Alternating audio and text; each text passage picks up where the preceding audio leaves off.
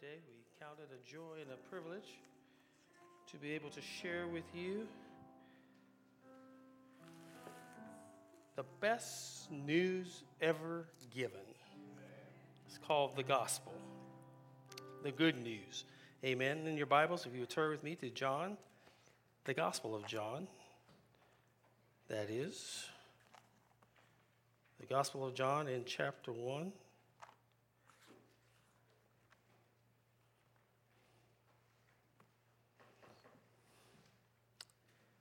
Want to pick up with verse 4 through 8. In him was life, and the life was the light of men. The light shines in darkness, and the darkness has not overcome it. There was a man sent from God whose name was John. He came as a witness to bear witness about the light, that all things that all might believe through him. He was not the light, but came to bear witness about the light. Amen. In this particular section, we talked about earlier about the, the whole aspect of in the beginning God, and we talked about God's co-eternal, co-existent uh, existence between God and and His relationship to the Son and the Holy Spirit. But in this particular section, I thought it was interesting that uh, in verse four he says, "In Him, that is Christ, was life, and that life was the light of men." And going back on what he had said in the previous verses, which ties in with Genesis chapter 1 in the beginning, God created, and that God is the author of creation, and that Jesus himself is the one who has created all things, and all things exist uh, because of him. Uh, it's good to know that one of the aspects that he talks about in verse number four is that in Christ is life. The fact that he is the very one at the very beginning of time before there was even time, that gave life. John comes right back to this and says, In him, that is in Jesus, was life. And the life that he gave was the light of men. And the analogy is that in Christ we have life, not just physical life, but we also have spiritual life because he's going to tell us that the, throughout the book of John that one of the reasons Jesus came was not to give us just physical life, but he came to help us even spiritually. And we need that spiritual aspect in our life because even though we may be alive and breathing and active, the one component that we definitely need to have have first place in our life is that spiritual aspect of our life. For the majority of mankind does not know how to live spiritually apart that Christ himself does not give that to us. And he says the light that was given shines in darkness and the darkness has not overcome him. The life of Christ ever so shines in the midst of darkness. That's not just a, a, physical aspect, but that's also even spiritually. I told you, that, I think it was maybe last week or the week before that, if you're ever in a dark room, all you need is just a flicker of light, and darkness has to leave. And if Jesus is not just only our life, but he's also the light and that word light comes from the Greek word phos, which we get the word photography, and all those other words that are coordinated with that. He says that the light that comes through Christ, the light that is Christ, shines in darkness. And you don't have to be a rocket scientist to realize that we live in a dark time in our world today. The satanic forces, the demonic forces of this world is ruling over and impacting a lot of people's minds. A lot of bad things are happening in this world today. We're doing everything else but living for Christ or living for God. The recognition of who God is, and that's why John spent part of that time in the first few verses there trying to get across that listen, there is a God who is the creator of this universe. And whether man believes it or not, we all have to answer to him. The reason why we answer to him is because he is the source of life. And since he gives life, he is the source of life, nothing, nothing exists in this world without him, then ultimately, he who is the creator has a right to tell we, the creature, what to do. The creator, or the creature does not tell the creator. The creator tells the creature. And that's a hard sell in our culture today because majority of people, more so than a few of us that are here today, the vast majority of people do not believe there's a God. They can, go, they could be like with Paul when Paul went into the city and they said, to the unknown God. And what did, what did Paul have to do? He had to present the gospel, had to present a presentation to let them know that there is not a, such a thing as an unknown God. The God that you say that you do not know can be made known and has made himself known in the person of Jesus Christ. So there is no such thing as who is God or where is God. John, at the beginning of his gospel and throughout the rest of the gospel, if you stick with me as we go through it, he's going to let us know that we can believe that there is a God and that God himself, Lord himself, and came back, came down to earth in the person of his son. And throughout the Gospel of John and throughout the Word of God, but particularly in the Gospel of John, Jesus is going to let us know that, hey, you want to know who God is? When you see me, you see God. For me, the Father and I are one. You can't divide God up. Now, we say God the Father, God the Son, God the Holy Spirit, but there are three distinct personalities, but it's only one God. Amen? Amen? And he says, listen, the light, who is Christ, shines in darkness. Even though it looks bad, all it takes is a flicker of light, and that darkness has to pervade, escape. He says, the light that is Christ doesn't just flicker, but it shines in darkness. And then here's the good news. And the darkness has not overcome it. In other words, the darkness has not overcome the light. And the darkness will never overcome the light because Jesus Christ is light, and the darkness can never, ever take over the light. The word overcome comes from a Greek word, katalambano, which means to seize, to overcome, to overpower, to hold without losing its grip. Guess what? Satan has lost his grip on this world. Satan will not overcome what Christ has already set in motion. Satan will never seize or overpower the works of God. Why? Because God is bigger and greater and will always be greater than the darkness, which is wrapped up in the person of, the, of Satan. Oh, somebody can say, well, Satan came from heaven, blah, blah. Yes, right. But there's only one God, and God is a jealous God. And when Satan, Lucifer, said that he wanted to be equal with God, God let it be made known that there is nobody will ever be like me or equal to me. There's not, there's not room up here for both of us. One of us got to go. And guess what? It's not me, it's you. It's like some of us in our house. You know, we got kids, we got people running around, and every now and then they think that all of a sudden they are equal to mom and dad. You know, they get bigger, they get stronger, they, they think because they got a little tinky, dinky job and they can buy a little thing, that all of a sudden they're going to tell you what you, what they will or will not do in your house. Now, I understand most, a lot of us parents are allowing that stuff to go on. But I'm going to tell you one thing that ain't flying in my house.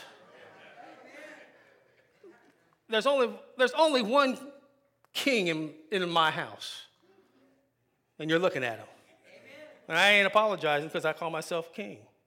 Ain't room for no. We, this is not my home is not run with a democracy that everybody gets a voice to express what they like to do, especially when they were little. Oh no no no no no! You, you appreciate it, but there's only there's this is this is mama daddy rule. Kids either do it or not. That's how God is. God's like, wait a minute, I'm the creator. I have listen, devil, you will never overcome. Ever. Whatever the devil is doing right now, it's only because of God's permissiveness. God's allowing it. Anytime God gets tired of the devil, which he will eventually, it's a done deal. It was all wrapped up when he went to Calvary, when he went to the cross, when he died, when he got up out of the grave. That was the, the, the, defeat of everything Satan could ever do. Because when Jesus was in the grave, the darkness thought it had won. Oh, we, the devil thought, got it. Why do you think, why do you think the Gospels keep talking about one of the main themes is about Jesus going to the cross. He had to go to the cross not just to save us, but he had to go to the cross because the devil thought that if he could get Jesus and kill him, then that would be the end of God and all that God is and ever would be. But what he failed to realize is he was already defeated back in Genesis. Now, he's done a whole lot of havoc in the world and is doing and will do, but he's already been defeated. For when Jesus got up, up out of the grave, he defeated Satan. There is now no longer power over, he no longer has power over us. Sin, death, and the grave, a done deal. You and I do not have to sin. We choose to sin. We have power over sin, over the power, the presence, and the penalty of sin what, because of what Jesus did. You say, well, Pastor, I sin all the time. I, that's right, you and I do. But that's because of our own human weakness. But me, make no mistake that if you study your Bible and you read the Word of God, you and I have the power over sin. Why? Because we have Jesus. Now, if sin has any power over, over us, it's because we allow it to. Whatever it is that we're doing, we enjoy, and we are not committed enough to say, well, you know what, the Word of God's already told me what that I'm not to do this, but I like doing this. I enjoy doing this. I really don't see anything wrong with this, doing this. So I'm going to do it. But you don't have to. We give our will over to it. That's number one, the power. The penalty of sin was death. Now, not just physical death, but eternal death, separation from God. We already got that fixed. Jesus did that for us on the cross. My faith in Christ means that the penalty of death, which is eternal damnation from God, is no longer applicable to me. And the reason why it's not applicable to me or cannot be applied to me is because I, one day in my life, claimed Jesus Christ as my Lord and Savior. And the moment I said yes to Jesus and I believe in his power, I believe who he is, I believe and I want to live and glorify him, the moment I said that and do that, those things, the penalty of sin has been taken away. I've been given an eternal clemency from God. You know what clemency is, don't you? You know, every now and then somebody does something and people run if they did or didn't do it, and they appeal to the governor or they appeal to the president, and he has the final authority. He can say, you know what, based on what I look at and see, I really don't think this person is guilty, so therefore I am given clemency. He's not going to be punished for his crime. I am not punished for my crime that I committed by God before God because of what Christ did for me on the cross. So not only the power and the presence of the penalty, but also the presence of sin. Sin no longer has dominion over me. I live in a sinful world. But thanks be to God, I have the victory over sin. Amen? I mean, we ought to be shouting right now because we who are messed up can now thank God, thank Christ for what He did for us, and say, Thank you, Jesus. Because the light shines in the darkness of this world, in the darkness of my life. But good news is the darkness has not overcome it. The darkness has not seized it. The darkness has not overpowered it because it can't, because of who Jesus is. If I said no more than that, you got the power this week to go out and live in the power of Jesus Christ. Right, right now, as if I said nothing else beside that, you've got all you need to be victorious in Jesus. So when you look at that verse, you say, well, well, wait a minute. There's a light by the name of Jesus. And that light shines not only in the darkness of this world, but that light shines in the darkness of my life. But the good news is the second part. Oh, but thank you, Jesus. That darkness that is in me, that darkness that lies around me, I thank you. You've overcome it. And if he's overcome it, and you are part of who he is, guess what? You too have what? Overcome. Isn't that simple? Doesn't that make sense? Then why do we walk around here acting defeated? Why do we have such sad sacks on our face so many times? We ought to be, God, thank you. I woke up this morning, I saw the sun shining, and I, I heard the birds chirping. I got here early this morning, and I'm looking and I'm thinking, man, God, this is, you're wonderful. You're awesome. I mean, I can't help but say thank you. You know, some of us are going to go out to eat today. Now, if you go to a place and you have a nice, thick steak sitting on your plate, or pork chops, or I'm going to make you hungry, but I'm not trying to do that. You can rejoice and say, Oh, thank you, Jesus, that somewhere the cattle on a thousand hills, that there was some cow that was nice and fat enough that he is now sitting before me. And I am going to enjoy every bite of what I'm about to eat. I ain't going to apologize. I'm just going to thank you, Jesus, for the food I'm about to eat because I'm going to enjoy it. See, we don't approach life like that. We just come in, oh, okay, cut, cut, cut, you eat, and away we go. Well, thank the Lord for the greens, the green beans, the whatever, whatever we've got live before us. We ought to thank the Lord because He's the one that caused these things to grow. He's caused these things to be in existence. He's allowed us to taste and enjoy. I mean, if, if, if you got a nice piece of strawberry pie, Oh, rejoice! Because evidently the season was good for strawberries. And we put all that other disgusting stuff in there, but it's good. Say, thank you, Lord. But here's how we do it we eat it, and then we think, oh, I shouldn't eat that. That's 895 calories. and I, uh, I'm going to have to figure out how to exercise now so I can burn this off. So you ate it with the idea of enjoying it, and then you're going to turn right around and say, How am I going to burn this off? So really, you really didn't enjoy what you ate. Now, everything, the Bible already gives us a solution to our big problem. Everything is to be done in moderation.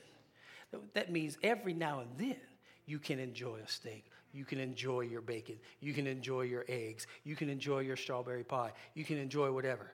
But when you and I do is we do this all the time. We don't know what the word moderation means. Instead of having a piece like this, we want a piece like that. Instead of having a steak the size of maybe my fist, we want about the size of this rostrum here. And wonder why. The doctor says, You got high blood pressure, brother. You need to do some exercise, sister. And we don't do it. The same approach we have in life is the same way I look at us spiritually many times. God has already solved our biggest problem. God's already told us what to do. You know what our problem is? We don't want to do what the doctor by the name of Dr. Jesus tells us we need to do. Because what we tell God is, I don't want to do that. I don't have to do that, and I'm not going to do that.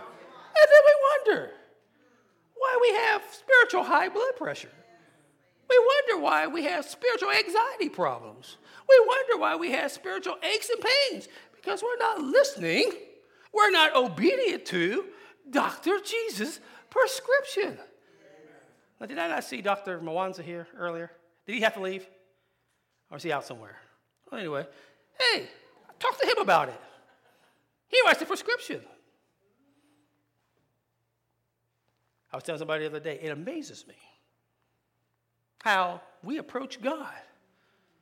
Somebody said, I'm not, the only person that could ever tell me what to do is God Himself. Be careful. That's what Israel asked. They got tired of hearing, we want to hear from God. And God said, okay. So you want to hear from me? Oh, okay. And they didn't get the full voice of God, they just got the rumblings. And that was enough for them to say, whoa, whoa, whoa, whoa, wait a minute. We changed our mind. We want to hear Moses. We, we thought we wanted to hear from you, but oh, your holiness, your righteousness, and who you are, it just, it just overwhelmed us. God talks to us through his word. You want to know how to live right? You want to have a, what Jesus says, he, he is the he is the way, He is the truth. It's right here. We just need to be obedient.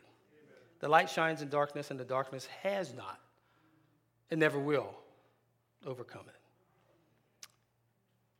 But there was a man sent from God whose name was John. He came as a witness to bear witness about the light, that all might believe through him. Now, catch that. The all might believe what? Through him. Not in him, but through him. Now, if you're, if you're a student of the Bible, you're looking at the Gospel of John, and all, all John says is there was a man sent from God. In other words, he didn't go on his own. God sent him. That's the problem we got in the world today. There are many that are going, but few are sent. That's our problem. Oh, can do that. Ain't no, that's a piece of cake. You just stand up, you open the Bible, you just spew out stuff. Piece of cake. I think I want to be a preacher. I think I want to be a pastor. I think I, okay. That's what you say. What did God say? Why guys drop out of the ministry? Because they went on their own. They didn't have the, the, the, the anointing of God on their life. Because this is not an easy life. No way, no how. Hmm. But guess what he says? There was a man sent from God whose name was John. This John is John the Baptizer. Not the John that's writing the book, but John the Baptizer. All right? With me? Are you with me? He came as a what? Witness. All he was doing was to bear witness about the light, who is Jesus. He is to be the witness. Guess what? I thought this was interesting. The word witness comes from the Greek word martia, from which we get the word martyr. You know what a martyr is? Guess what? He came as a martyr to bear witness about Jesus, who is the light, that all might believe through him. Not through John the Baptizer, but might believe through Jesus. If you believe, you believe because of the witness of John the Baptist about Jesus Christ. If somebody comes to Christ today, they don't come because of you, they come because of your witness. Ain't nobody ever come to this church because of me. Are you nuts? I'm messed up. I ain't got no power to save anybody. I don't want to save anybody. I'm responsible for is to be a witness, which means, guess what? For all of us who don't like to be witnesses, that sometimes being a witness means that you may have to be a martyr. You afraid of people talking about you? You afraid of people not liking us? Are we afraid to go out and be a martyr for Jesus? Martyr had no control over his life. Sometimes his life was taken because of the very thing that he was doing. And we're going to learn later on that John the Baptizer is going to be beheaded because of his witness. Oh, King Agrippa was messed up. He was messing with somebody's wife he should have been messed with. And John was bold enough to say, Guess what? the woman that you're with, right, is not your wife, and you need, and you know how we are when people tell us what we need to do. Don't tell me that I need to do that. Who are you? And that's what the king said. His wife said, oh, we got it's, it's convicting in here, and I need to, we need, we need to get rid of John. So she erased it, had his head taken off. In fact, bring me his head when you get done. There it is. It's a done deal. All because John stood for the truth. John said what he should have been said. But you know how we are that might believe through him. Now, here it is. I'll come to a close. John was not the light. He was not the source by which ultimately salvation would come. Now, uh, no, even though he was baptized, even though he baptized Jesus himself. Remember? John was out there baptizing, and we're going to learn, he says, Behold, the Lamb of God who what? Takes away the sin of the world. And John says, Whoa, whoa, whoa. You're God. You're the Lamb of God. You're the one that's going to die. You're the one that's going to, to save us. You're the one that's going to take away the penalty of sin. I'm not worthy to, I'm not even worthy to, to untie your shoes. Jesus, that's all right. Suffer it to be so for now. Yeah, we're good. I'm willing to submit which is a word we don't like to talk about, that's a whole other discussion. I'm willing to submit now to you. Because John understood his place. He was not the light, he was sent to what? Bear witness of the light. He understood his place. That's what we need to find out for ourselves. What's my place? Where do I fit in in the program of what God wants done? I can't do that for you. Only you can do that for yourself. Amen. Lights and walls. He says, I'm not it. I'm not the guy, but I am because I've been sent. I've, I've got my directive, I've got my instructions from God. This is what I'm going to do. I'm to bear witness, I'm to talk about, I'm to preach, I'm to go baptize people because there's one coming who's mightier than I and they need to know about the light. And guess what? You and I need to know about the light today. We are responsible, whether we like it or not, to take the light of the gospel into the darkness that is in this world. Somebody says, I don't want to go. You don't have a choice. Either, you, either we go and obey, or we don't go and we disobey. Say, so where you get that from? Go you therefore into the nations, baptizing and teaching them what all the things that they need to know. The go, but the, the, the, the directive, the, the command is we're to make disciples and we're to teach that's our directive. Not just the pastor, but all of us in our own sphere of influence are to be teaching and making disciples for Jesus. My last statement, convicting is it is going to be for all of us, from, from the desk, from me to the back. Nobody's going to escape this one. My question to all of us, in light of the command of Jesus to go, in light of the command of, to make disciples, in light of the command to teach, my question from the pastor to the youngest member of this church, if they're here, whatever, is how many disciples have you made? To whom are you teaching? And to whom are you asking to observe all the things that the Bible says we're to do. Don't worry about your neighbor. You have that conversation between you and God. And if you and I have been in church for all these years, it's a sad indictment on us, and not just here at Cornerstone, but at any other church, that we cannot honestly say before God that we have ever led anybody to Jesus. We have never discipled anybody.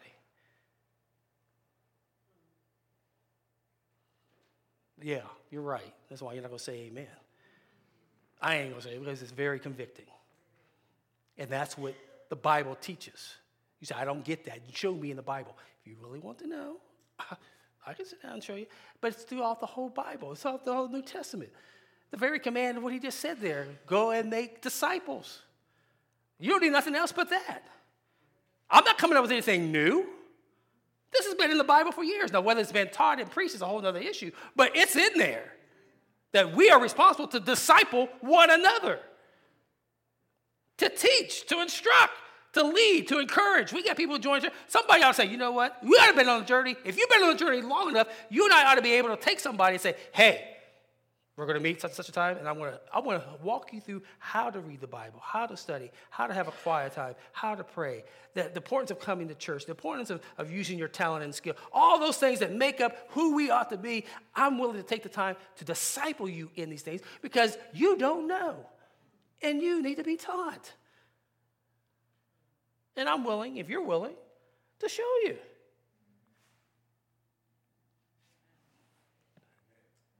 Father, we thank you for your word.